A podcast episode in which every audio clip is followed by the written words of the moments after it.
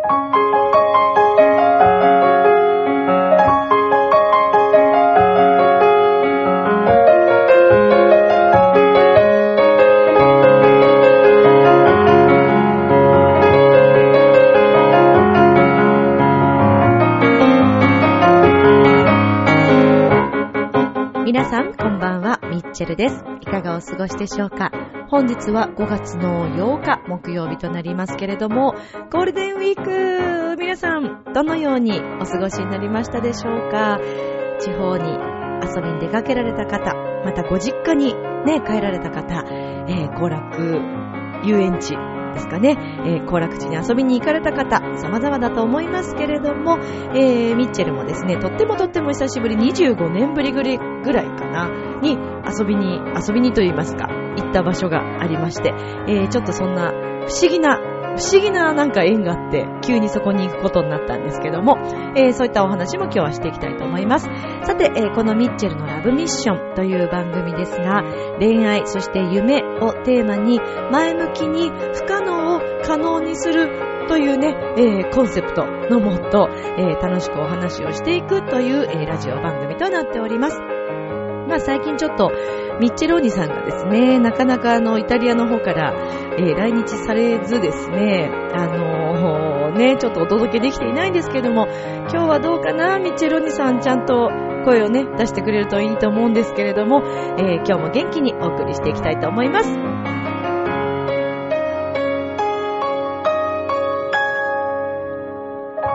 この番組は、輝く人生を共に、研修、司会の株式会社ボイスコーポレーションの提供でお送りします。それでは今週も始まります。ミッチェルのラブミッション。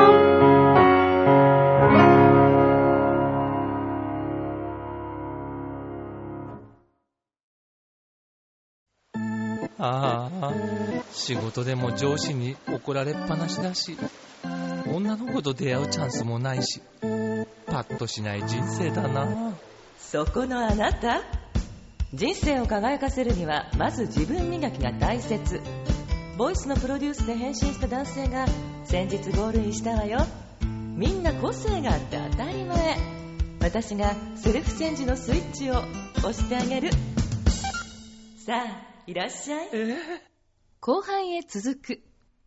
皆様改めましてこんばんはミッチェルです。本日は5月の8日。ですけれども、ゴールデンウィーク、あっという間に終わっちゃったねっていう感じですか？皆さんどうですか？あの、連休とかね、お休みの前ってすごくこう、ウキウキして、わあ、これから長いお休みだとか思ったりしますよね。で、私もちょっと連休という連休としては久々だったんですけど、5日と6日ですかね。5、6、ちょっとお休みをはい、久しぶりにしたんですけれども、まあ、たまにはね、家族でちょっと出かけようよっていう話になりまして、うーん、高速はね、混んでるのはもう重々承知だったんですけれども、まあ、車の運転が好きなミッチェルは、どうしても高速に乗りたくてですね、まあ、行きは良かったんですよね。で、えー、本当は、御殿場のアウトレット、もね、選択がね、今思えばね、考えればわかるでしょっていうぐらい恐ろしい選択をしましたよね。で、えー、御殿場のですね、あのー、で降りました。車降りて、もうね、アウトレットの駐車場いっぱいあるんですね、あれね。私もちょっとかつ、1、2度行ったんですけど、あんまり記憶がなくって。で、あの、おそらくちょっと離れたところにも、えー、パーキングエリアがあって、で、みんな送迎をあのバスでね、多分してくれて、で、アウトレットに買い物に行くっていう、えー、ことになってるんだと思うんですけども、もうね、その掲示板がですね、全部、全部真っ赤で、えー、満車ってなっていて、もう、御殿場の、あのー、降りたら、御殿場降りたら、車のもう行列なわけです。大行列なわけですよ。これはもう、多分ね、買い物どころでもないだろうなと。まず車を止めるまでに何時間かかるのだろうかと思いまして、予定変更っていうことで、で、あの、こうパネルをね、見ていたら、標識のこうパネルを見てたら、甲府って書いてあったから、あ、ちょっとじゃあ山梨って報道でも食べに行く？なんていうコースに変えてみようと思ったんですね。そしたら突然ですね、雨がすごく降ってきまして、あ、これ山梨は行くなということなんだろうということで、で、しかもまた、えー渋滞が始まったわけです、甲府に向かって。あ、もうじゃあもうこれももうダメだって言って、じゃあとりあえず戻ろうと。もう今日もうドライブだけってことで、まあまた戻って、途中でどっかで降りて、横浜とか、あの、そのあたりでね、降りれればいいかななんて言って戻りました。で、高速もまたなんかもうね、帰り、えー、それはもちろんそうですよね、東京方面も大変なことになってまして、5日もね、もう結構、あの、U ターンラッシュでしたからね。割と早い時間からね。なんで、ああ、もう、じゃあこれは東京までこのまま行ったら何時になるかわからないので、途中でどっかで降りようというふうに考えていたんですね。で、エビナのサービスエリア行きたかったんですけど、もうエビナも入れないし、で、とりあえずなんとなく、じゃあここで降りようかなと思ったところで降りたんです。結構空いてたんで。で、降りました。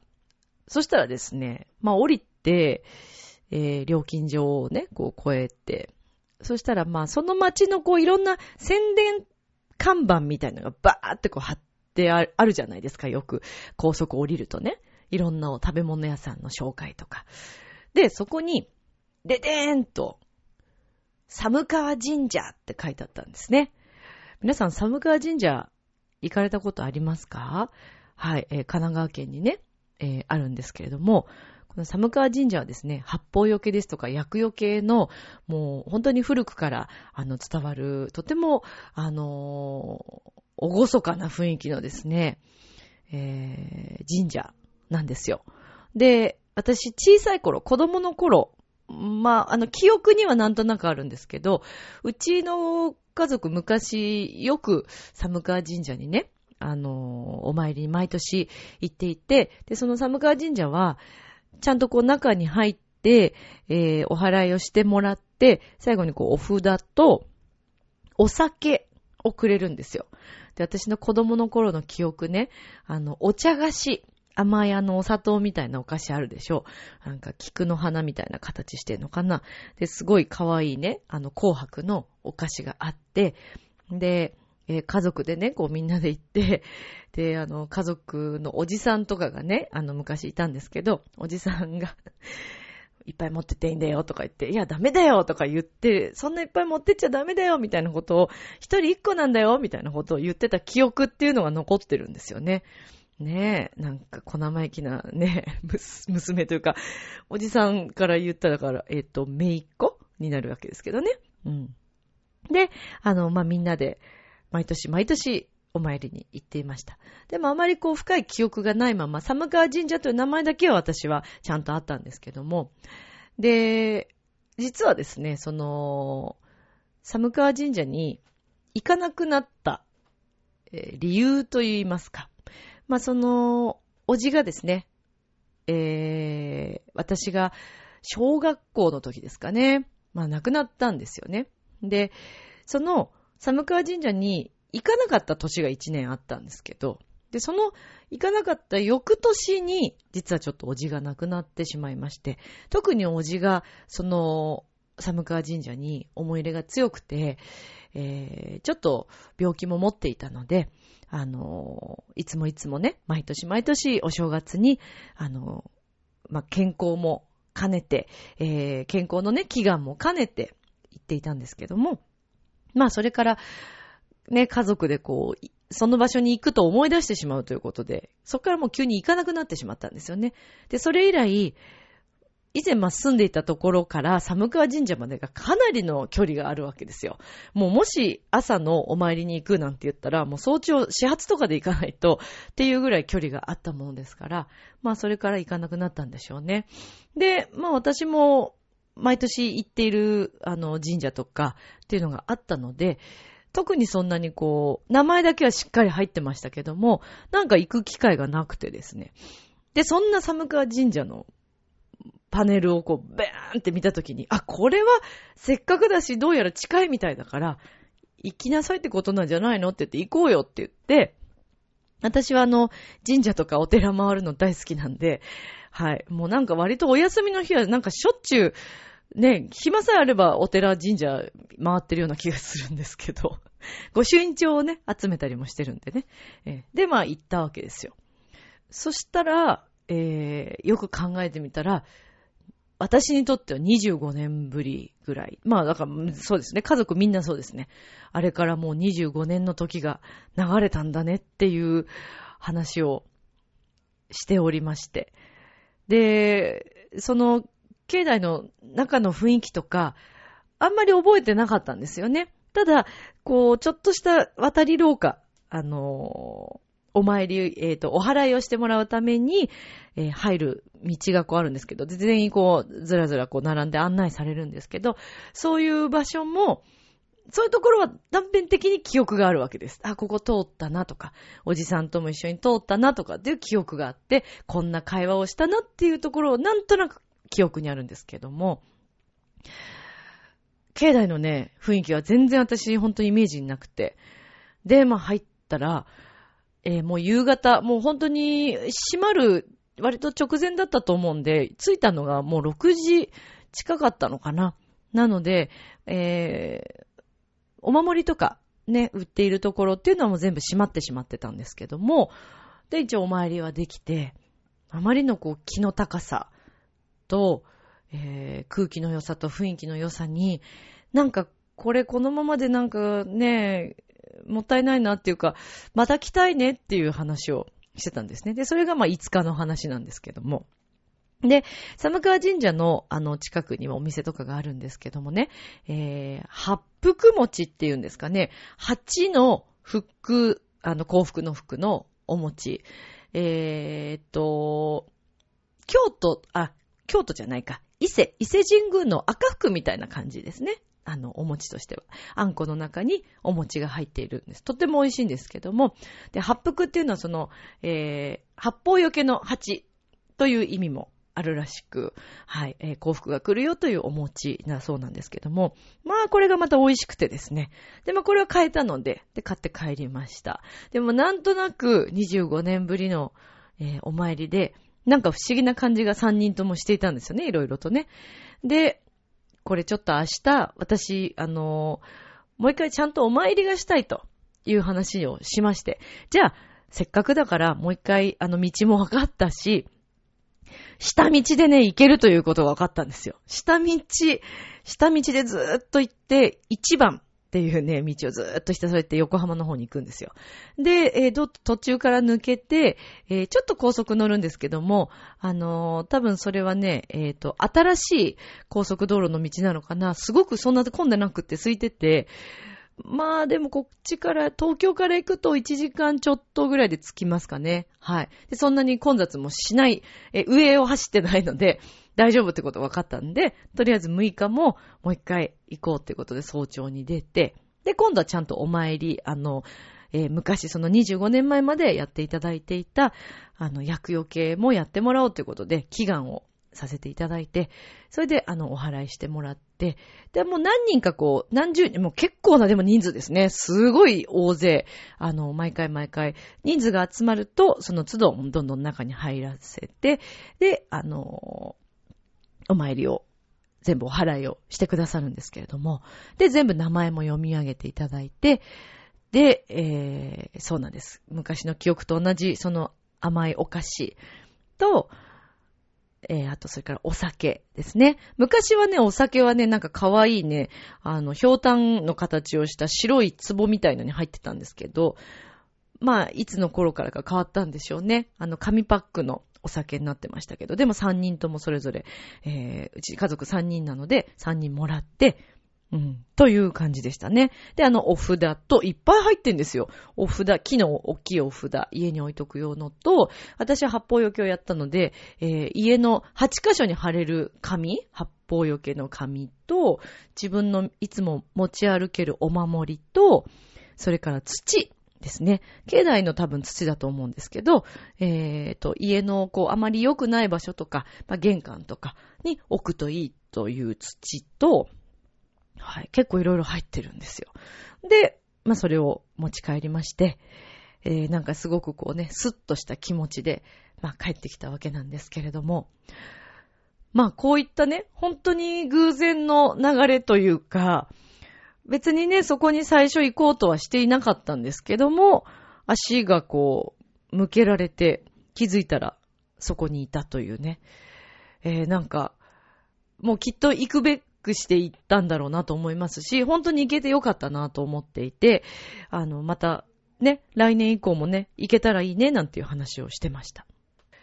まあね、だからそういう不思議なタイミングっていうんですかね。うん、あるのかなと思って、えー、いろんなことが懐かしく感じた、えー、連休だったんですけども。あの、寒川神社のですね、えー、この八方よけ、そして交通安全、えー、が、まあ、あの、有名なんでしょうかね。えー、寒川神社、地層、そして仮想、方位等に基づくすべての災難を取り除く、えー、ご霊剣、新たかな、八方よけ、えー、守りの神様として全国より信仰を集めているということなんですけど、あの、どこから、えー、名前がね、呼ばれるときに土地の住所とかも言っていただくんですけども、そうですね、福島県ですとか、長野県からいらっしゃってる方もいらっしゃいましたし、本当にいろんな土地のね、えー、方々が集まっていらっしゃるんだなということを感じましたけれども、もしよろしければ、ぜひぜひ皆さんも寒川神社、えー、お参りにね、行ってみてはいかがでしょうか。今なんか限定で11月ぐらいまでですかね、えー、幸せに、をなんか、あのー、掴むためのなんかお守りみたいなのとか、えー、恋愛の専用のお守りとか、お守りじゃないや。ごめんなさい。えっ、ー、と、おみくじだ。おみくじで、えー、そういった種類とか、はい、あったりね、しましたけどね。まあ、あの、私も、えー、いろいろちょっとおみくじ引いてみたんですけどね。このところ、とっても私、ついてるんでしょうかね。おみくじ引くときに、何についてを聞きたいかを心の中で念じてから引くといいらしいんですね。って私ちょっと聞いたことがあって、最近そういう風にしてるんですけど、ちょっとこれについて教えていただきたいんですけど、どうですか？って言って、こうやってグリグリグリグリこう、あのね、カリカリカリカリ、あの、回して、あの、なんていうんですか木のほら、あるじゃないですか。棒が入っている、あの、おみくじのね、こう、カラカラカラカラってやって、その時に心の中で念じて、で、出してみるっていう。最近ね、大吉が続いてるんですよね。すいませんね。本当ありがとうございますね。いや、なかなか、あのー、こんなに続くことってあるのかなというぐらいね、大吉が。でもね、この間あの、テレビでたまたまちょっと見たんですけど、あの、占い師のゲッターズ飯田さん、メガネのね、赤いメガネかけて、メガネっていうのかな。目元こうなんかね、マスクみたいので覆ってらっしゃる方。はい。あの方が、えー、番組でね、おっしゃっていたんですけれども、とにかくその、まあ、運気を上げるためと言いますか、大体この人成功するなって思う人たちのその条件っていうのがなんかあるらしいんですよ。えー、笑顔で挨拶ができて、そして、えー、姿勢のいい方っていうのをおっしゃっていたんですよね。やっぱりその、まずは基本の部分っていうのはそこから始まるのかなと思ったんですけども、あとはその、占いでも何でも、当たる当たらないっていうのはね、その人本人が最終的にはどういうふうに考えるのかっていうことらしいんですけど、そこに出てらっしゃるある芸人の方がね、前にこう占ってもらった時、来年すごい来ますよって言われて、その場ではものすごく喜んで、わあ、もうついに来るって思ったんですって。なんですけども、そうでもなないらしいんですよ、今年入ってから。でね、それを、まあ、その、ご本人の前ではないですよ。あの、一人でね、一人ごととして、ああ、全然来ないじゃないと。今年全然当たらないじゃん、みたいな、えー、いうふうにこう、口に出してたらしいんです。あの、共演者の方とかにね。で、そこに、やっぱり問題があるらしいんですよね。もし、仮にそうだとしても、あの、それをどういうふうに好転して、プラスにこう考えていくかっていうのが、間違いなく占い師さんがやっぱりこの年来ますって言っているのは、まあ、生年月日とか、まあ、その占いの種類にもよるでしょうけども、全員が全員ね、当たる占い師さんとは限りませんから。だってひどいこと言う占い師さんもいるらしいじゃない。友人、というか知り合いの方がね、のお姉ちゃんかな、18歳の時に、占い師さん、新宿だか銀座だかだと思います。結構有名らしいですけど、そこで占ってもらったら、あなたは本気で恋愛できる人はもう60歳の時にしか現れないみたいなこと言われたんですって。18歳の時にですよ。で、未だかつてやっぱりね、恋人がちょっといらっしゃらないそうなんですけど、まあ、それだけがね、理由ではないと思うけれども、そういうこと言っちゃうのは良くないよね。年齢は言わないでさ、例えばほら、ね、あの、年が少し、あのー、ね、上に行ってからそういう人に出会えるかもしれませんねっていう言い方だったらまだしも。なんかそれは占い師さんのセンスもあると思うので、全部が全部信じてたらもう大変なことになっちゃいますけど、ゲッターズ飯田さんのおっしゃっていることがね、すごくいいなと思ったのは、やはりとにかく自分のその考え方。で、えー、信じるということ、まず。うん。で、こう言われたし、あの、まずはそういうプラスなことを自分でプラスに変えていくっていうこと。あと、今やっぱり幸せに思えない人は、あの、ね、大きな幸せが来ないじゃないですけれども、そんなようなことをおっしゃっていて、私がもう散々皆さんにも紹介しています、プリンセスレッスンとか、それから斎藤義野さんというね、方が、えー、書かれた本とか、ブログとか、あとね、えー、最近、ちょっと借りている本がありまして、アサーション入門っていうんですけど、これは、平木のり子さんという方が書かれている講談社現代新書から出てますね。えー、自分も相手も大切にする自己表現法っていうね、えー、本があるんですけど。まあなんかね、ちょっと、もしかしたら、あのー、その、えー、プリンセスレッスンとか、そういうのとはちょっと違うんですけども、違う視点からも、とにかくまずはね、自分を大切にできない人は相手もできないと言いますか。自分も大切にして自分の表現もちゃんとしっかり持った上で、えー、相手のことも大切にすることの大切さ。ちょっとなんか、周りくどい感じの言い方しちゃいましたけど、私まだちょっとこの本途中までしか読んでないんですけど、でも今、あの、見てるとそうですね。あの、途中まで読んでいると、そんなことが書かれていて、えー、自己表現というのは、あの、その主張の仕方にもいろんな種類があってね、あの、すごくこう、悲観的な、あの、自分の考えを押し殺して相手に言わない人とか、攻撃的に自分の意見を言うタイプ。で、あとは一方では自分の意見もちゃんと言うけども相手の意見もちゃんと聞くっていうね、その3パターンがあるそうなんですけど、皆さんはどれに当てはまりますかっていうことが、まあ、書かれているわけですね。まあなんでね、とにかく、あのー、考え方、そういう何かラッキーと思うこととか、あ、よかったなって思うこと、まずそれを自分を信じて、えー、受け入れてあげる。で、あのー、よくばっかりと、取るとね、なんか良くないんじゃないかとか、あの、おごっているんじゃないかとか、自分が努力できてないんじゃないかとか、あの、もちろんそれはね、自分の評価なので、ある程度もちろん人は努力をしていかなくてはいけないと思いますし、向上心は絶対必要だと思うんですけども、私もね、だんだんだんだんこう、自分マイナス思考にすごい陥って、えー、どうも前向きに考えられない時ももちろんあるんですけども、そんな時でもね、まずは自分がここまで生きてこれたこと、周りの家族だったり、お友達だったり、恋人だったり、いろんな人たちに支えられて、まず自分がここにまずいるということ。そして、えー、そうですね。まあ、そのことにまず感謝をしつつ、自分がこれからどういうふうに生きていきたいのかというのは、今からでも変えられるわけですね。それは。遅くないんですよ。いつでも遅くないんですよ。私はそれは60でも80でも90でも100歳でも遅くないと思うわけです。変えたいと思ったその時が、もう、その時なんですよ。うん。なので、えー、あまりそこでね、もういくつだからとか、そんなのは理由にならないです。それはもう、私昔からあまり好きじゃない言葉の中に、ああ、もういいね、若くて、とか、ね、私も年だからっていう言葉を発するよく先輩たちがいたんですけど、意味がわからなかったですね、その時から。はっきり申し上げますけど、この場で借りて。意味がわからない。あの、そんなの年齢なんてね、関係ないし、というか、むしろちゃんとした生き方をしている人であれば、年を重ねる方が素敵に決まってるじゃないですか。若いこともいいですよ。若いのも素敵。だけど若いだけが素敵かどうかって言ったら違いますよ。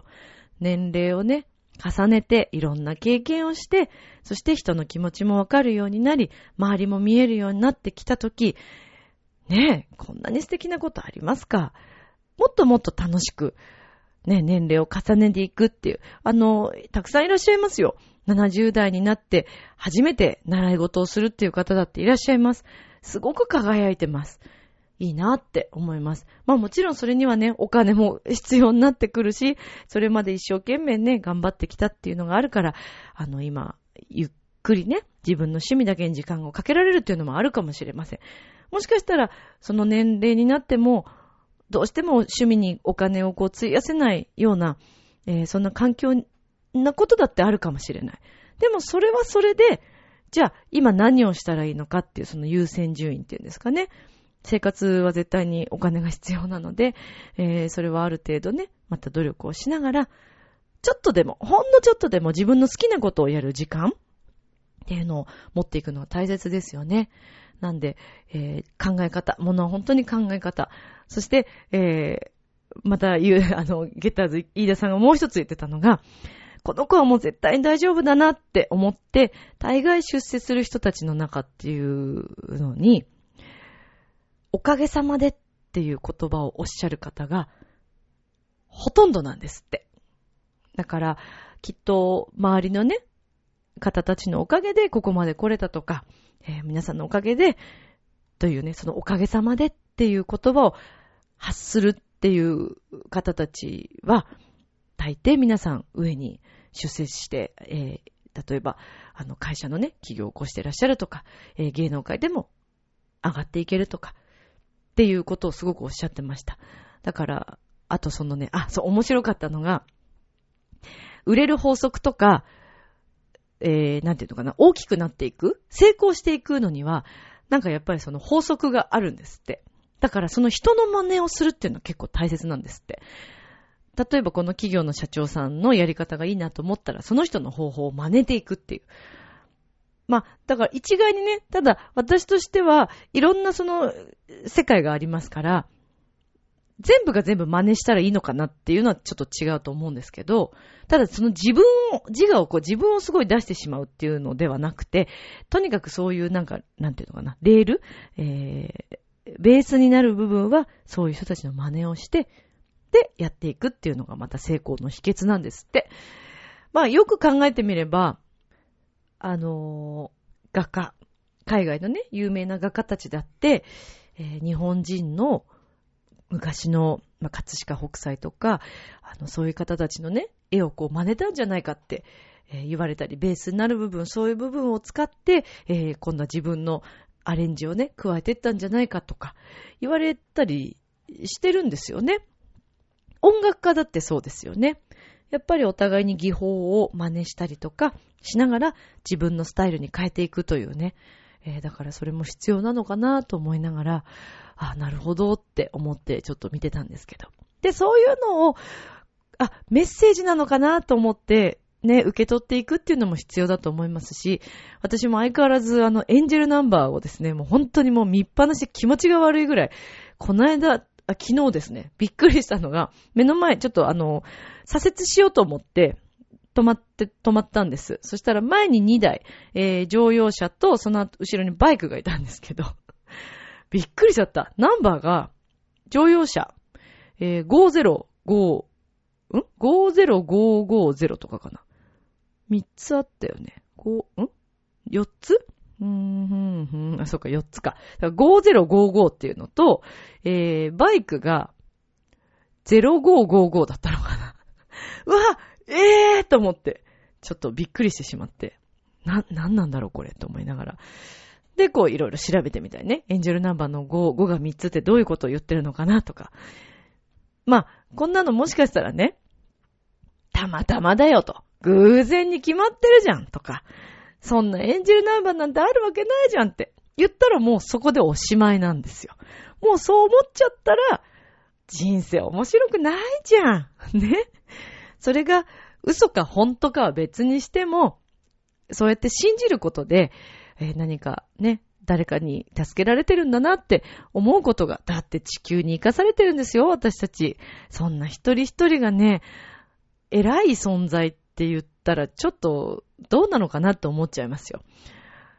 ね。だからこう、生かされていて、一人一人みんなそれぞれの役割があって、生かしていただいていて、だから命は大切にしなくてはいけないなと思いますしね。うん、あのーもう死にたいとか、そんな言葉絶対発するもんではないと思いますよ、私はね。うん。まあその言葉を言って、それでスッキリするならいいと思うんですけど、周りで聞かされてる人たちのこともそこでやっぱ考えるべきですよね。そういう言葉を発するってことがネガティブなオーラがバーって出ますからね。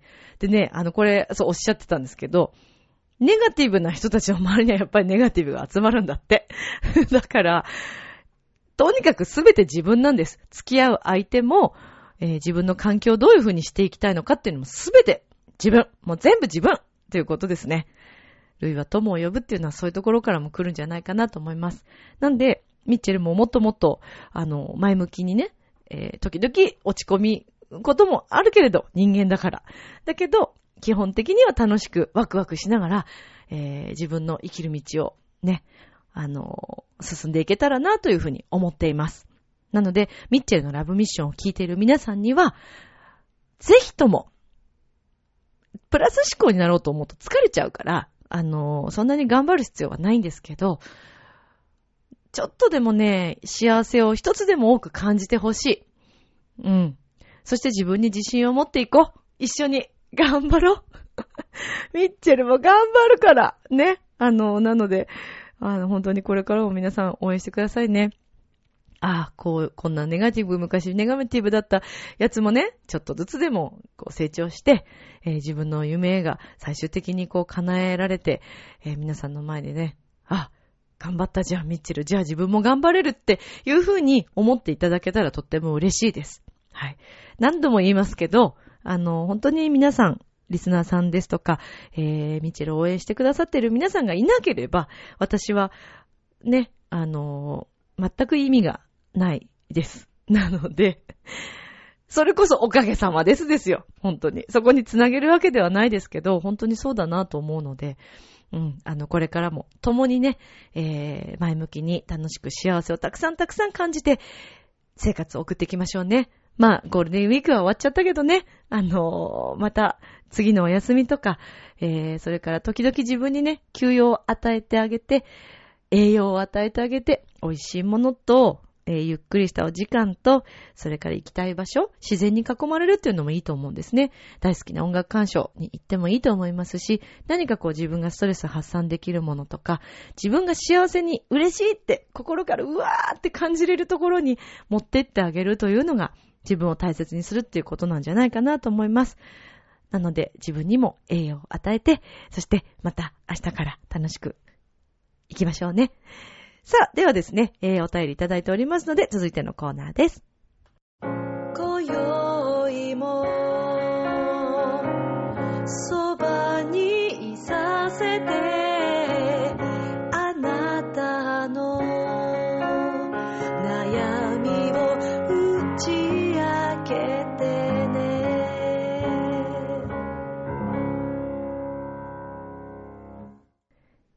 ということで、お便りのコーナーなんですけれども、えー、ではですね、読ませていただきたいと思います。いつもありがとうございます。むつきげんやさんからのお便りです。ミッチェルさん、ハッピーゴールデンウィークイェーイ終わっちゃったね。はい、え ーさて、ゴールデンウィークはいかがお過ごしでしょうか？むつきげんやはカレンダー通りの休みなので、えー3日から6日までの4連休。いいなぁ。何した？むつきさん。特に何の予定もありませんがって書いてありますけどね。そうか。まあでもゆっくり過ごすっていうのもね、あの、いいと思いますよ。はい。えっと、今回は久しぶりにテーマがありますね。そうなんです。ちょっとこのところテーマが、あのね、えなかったんですけどね。パチパチパチということでありがとうございます。えー今回のテーマ、えー今ははま、今ハマっている趣味。ですね。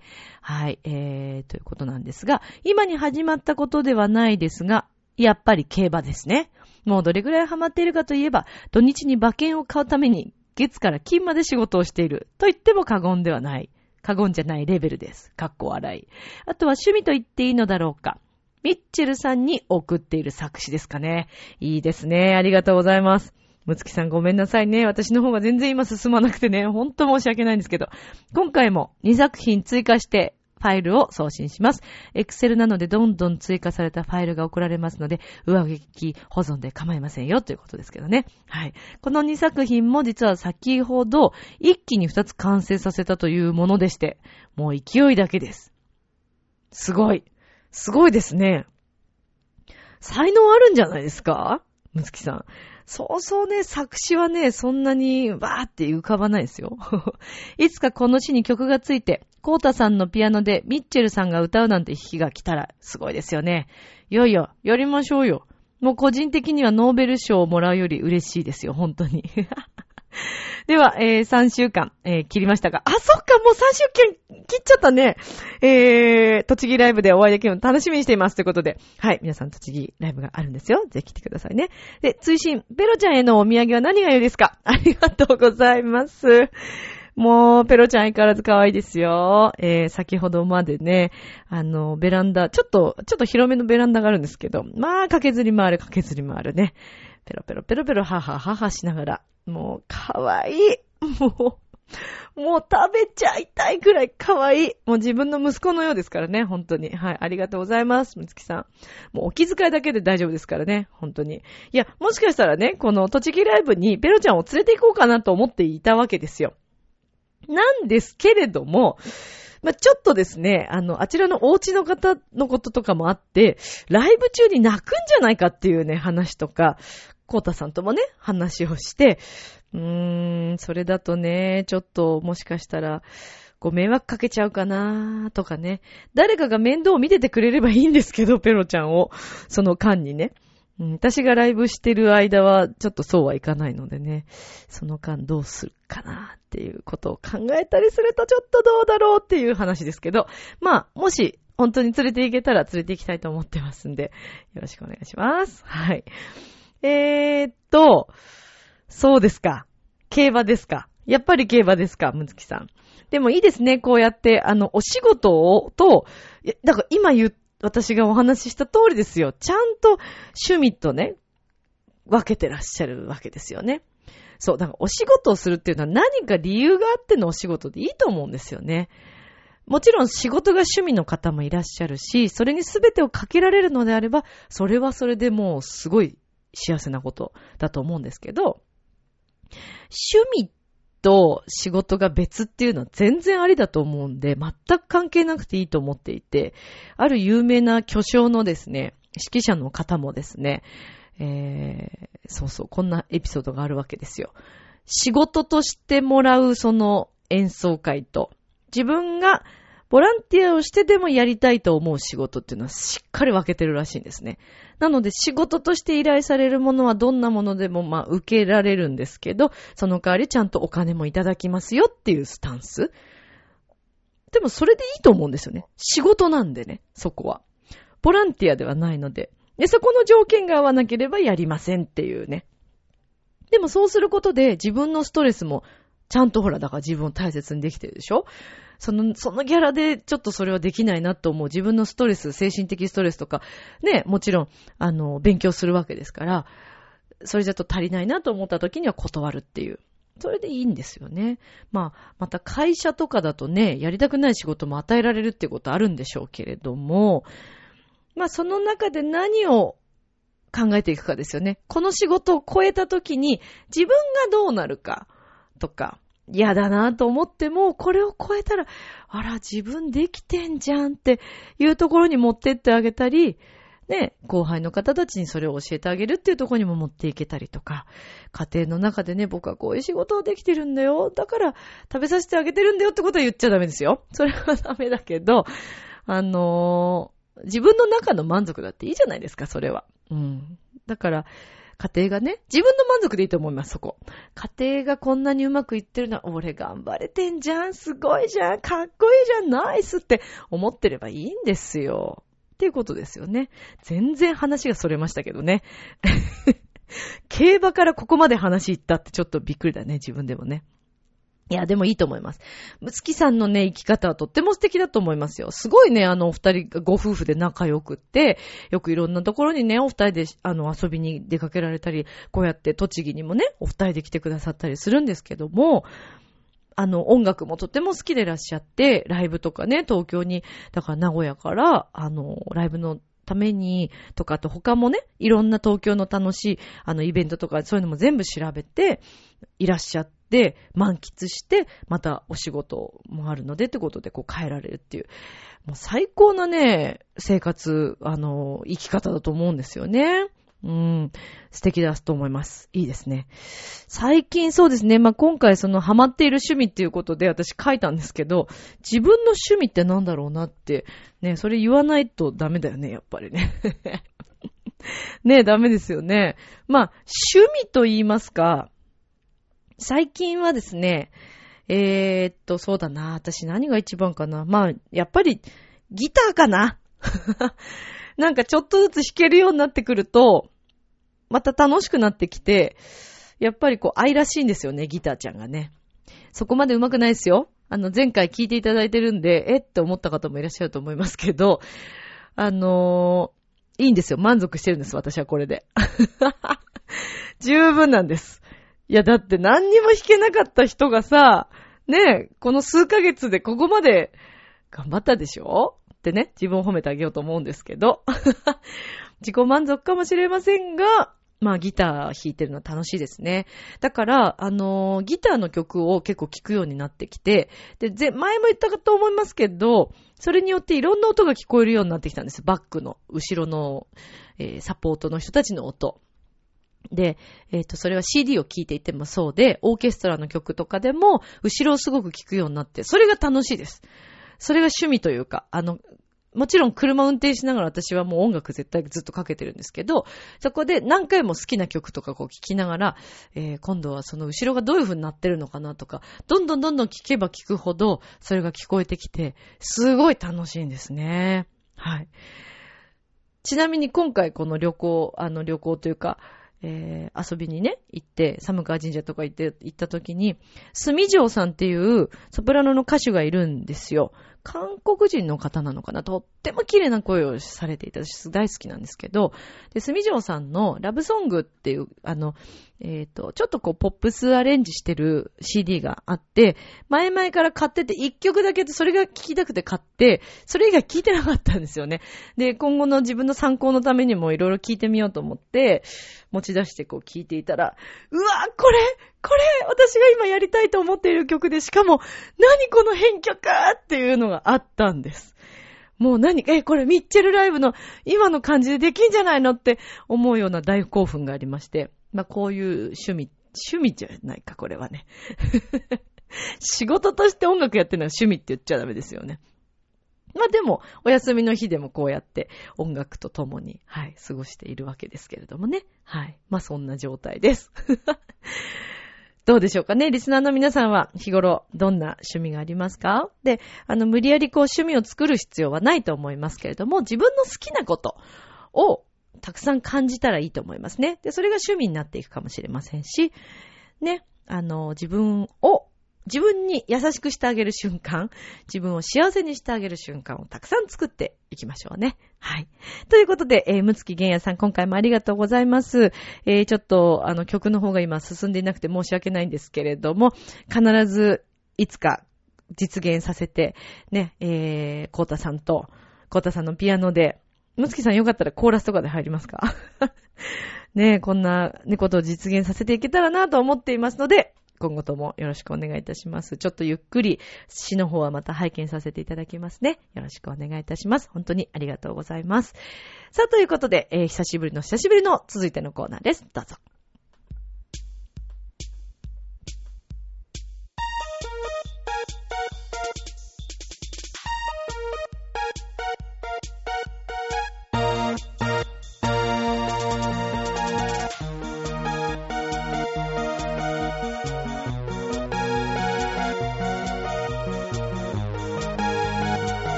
皆さんこんばんは、滝川栗林です。最近、このコーナーがなさすぎて、どの声が誰なのか、誰がどれなのか、わからなくなっています。滝川栗林です。さて、えーそれでは今週は久しぶりに解説員の方ご紹介いたします。イタリア・サンマルコ近くにお住まいのミッチェローニ解説員です。ミッチェローニさんお願いします。うんうん、あんでもねえよ、あんでもねえよ。あまあね、はいあまりにもね、ちょっとはい。久しぶりすぎて、まあ、あの、メチャラーネの声がどんなもんでね、どんなだったかなっていうね、ええふうにね、リスナーの皆さんも忘れてはないかななんつってね、ちょっと心配なところがね、あったんだけれども、元気？あの、ミッチェローニさんの声を忘れるということはあまりないと思います。え？え？何？何それ、褒められてんの？けなされてんの？バカにされてんの？どれなの？その三択肢としてはどれなの？まあ、どれにも特に当てはまらないんですけれども。なんでよ？あの、ところで。でミッチェローニさんうん。は、うん。何？ゴールデンウィークうん。なんかはあるんですか？お休みとかは長期取れたりするんですか？あーまあ、ゴールデンウィークっていうのはね、まあほら、ジャポーネのね、まあええ風習というかね。はい。まああの、イタリアでもいろんなこうね、あの、お祭りですとかね、そういうのありますよねあ。そうなんですね。まああの、今回僕はですね、このはいゴールデンウィークと言われるこの時期に、はい。あまあ、あの、日本にね、いましたので、あ僕もこの辺をフラフラフラフラまあしていたわけなんですけれどもそうで。すか。まあ、あの、子供の日というのは、鯉のぼり。これ、これは面白い。すそごく僕は興味深いですね。あ、そうなんですええ、ね。ええ、ええ、イタリアには5月そういったことはないんですか？え、鯉のぼりがってこと？ええ、そうですね。もうびっくりすること聞くよね、滝川さん。あなたアナウンサーだよね。ええ、そうですね。あの、イタリアに同じ時期に鯉のぼりやったら逆にびっくりするでしょ。そう、ね。そうですね。あの、フィレンツェの街にあの鯉のぼりの感じが、ふわーっと浮いてたら何事かと思うよね、多分まあね。面白そうですけどね。ね、それはないんですけど、あそうですかまあ、あの、フィレンツェではですね、はいええあまあ、1933年はい。に、まあ、あの、うん設立された音楽祭、ね、ありますね。フィレンツェのね、あの、テアトロ、あコムナーレっていうところね、はいこれ中心に、まあ、あの、毎年ね、ほんと素晴らしいたくさんのね、クラシック、またオペラバレエとかね、素晴らしい芸術のコンサートが開催されますね。まあ、へー音楽祭は、えーとても、まあ、有名なんですけれども、えー。まあ、その他にも、あ例えば、こう、演出家だったり、映画監督、彫刻家とかね、えー名画家とかね、いろんな方々がまあ参加するというね、芸術祭の言いますかね、えーそういうのはありますけどね、あこういうのぼりはないね、さすがあ、にね。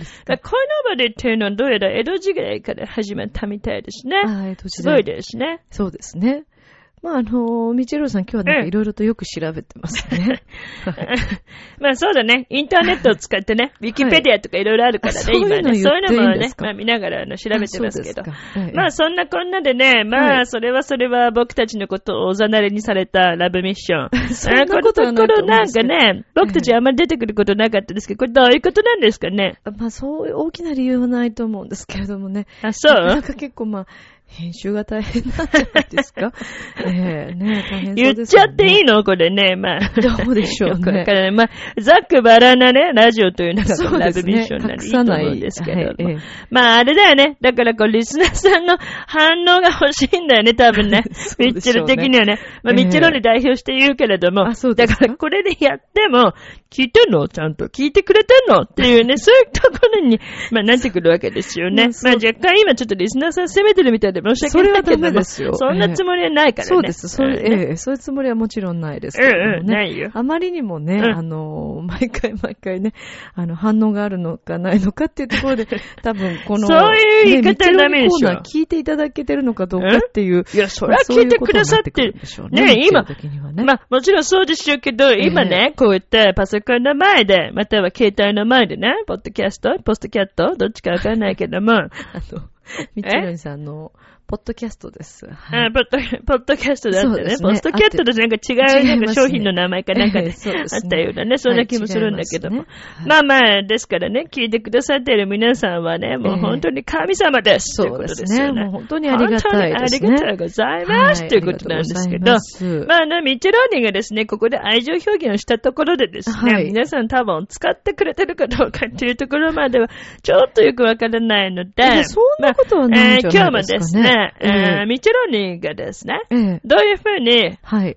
あのー連休というかこの5月をね、過ごしたのかっていう話をしてもいいですか、そっちの方があんまり興味ないと思うんですけどもね。そう、ええ。あ、そうだった？そうでしょう、え、ね。じゃあ表現の方がいい？の方がいいですね。即答だね。わ、そうですね。かりました。い。久しぶりなんでね、えうん、今日はイタリア語の表現したいと思います。はい。とても簡単なのをね、今日はもう早速言おうと思うんですけど、あそうですか。お願いします。あ本日の言葉はね、カプリチョーソという言葉ですね。ーこれは、えー気まぐれとか、あそれから、えー幻想的にという意味合いがあるんですけれども、じゃあこの言葉を使ったはい一例文ね、とっても久しぶりに言ってみたいと思います。はいでは、こちら。はい。恋は、カプリチョーソ。はい、どうぞ。恋は、サボン。ジュテーム。カプリチョーソ。はい、どうぞ。ミッチェルさんなんかフランス語が入っていたんですけれども。うん、関係ねえよ。うん、いいんじゃねえの？何ですか？だって、あの、言いたくなったから。やっぱほら、感情表現というのはね、まあえー言葉のはい国の言葉関係ないね。思った通りに言うというね。それがまあ愛情表現の方法ですけども。よくわかんないわ。かりました。だから声ははい気まぐれ、ね、幻想的にっていう、まあそんなことですよね。あそうです。だからこれをね、あー何か大切な夜とかでね、ちょっと一言男性が言った日には、もう女性はコロッとね、一コロですよね。そうでもないと思いますけど。え？まあ言う相手にもよりますよねああ、。そうだね。まあ、好きな人に言われたらなんだって嬉しいよね。滝川さんだってあの、あの AD のさ、あの、柳に言われたらちょっと嬉しいでしょ？そうですね。なんて出てんだよ。あ、なんか来たよ。ななんだよ、柳。あの、はい。滝川との恋はうんカプリチオーソだから。サンキュー。出た、出た、サンキューっつってね。えーありがとうございます。ね、それで、すごい技術だよね。お前こっち来て喋ったのにこのエンディング流すっていうね。なんだかんだ、ええ腕上がってんね。すごいねね。なかったのにね、愛情表現最近ね。そうまあ、よくわかんないけど、あえの、え恋はカプリチョースね。はい。頑張って。あ、じゃあ、またね。え、皆さん、チャオ？なんだか釣られてきちゃったよ。なんであんなイケメンまでいるんだ？あなた自分を分かってる？第一印象って何で決まるか知ってる？コミュニケーションの始まりは何だと思う？お？誰でも変われるチャンスはあるのよ。あるのよ。それから数ヶ月後。自分らしさを自分で見つける。なんて素晴らしいんだ。恋も仕事も今最高にノリノリだぜ。スイッチをします。ボイスコーポレーション明日もスマイルでラブミーション今日もありがとうジョアヘヨ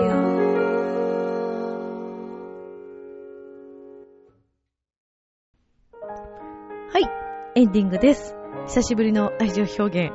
恋はカップリチョーソーだって。まあ、いいんじゃないですかね。皆さんも楽しんでくださいね、恋もね。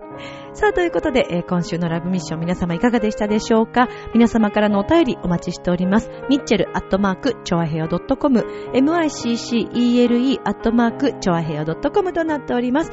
そしてですね、えー、先日もライブ無事に終わったんですけれども、今度5月は24日、大田原市の花水木ホールというところで行います。ぜひ皆さん遊びに来てください。えー今回もですね、ピアニストコータ、えー歌がセブンスピリットナオ、そして私弾き語りのミッチェルと、えーギターの横太郎とでお送りいたしますので、皆さんよろしくお願いいたします。お待ちしてます。では、今宵も良い夢を、明日も楽しい一日を。バイバーイ。5月新曲やるよ。バイバイ。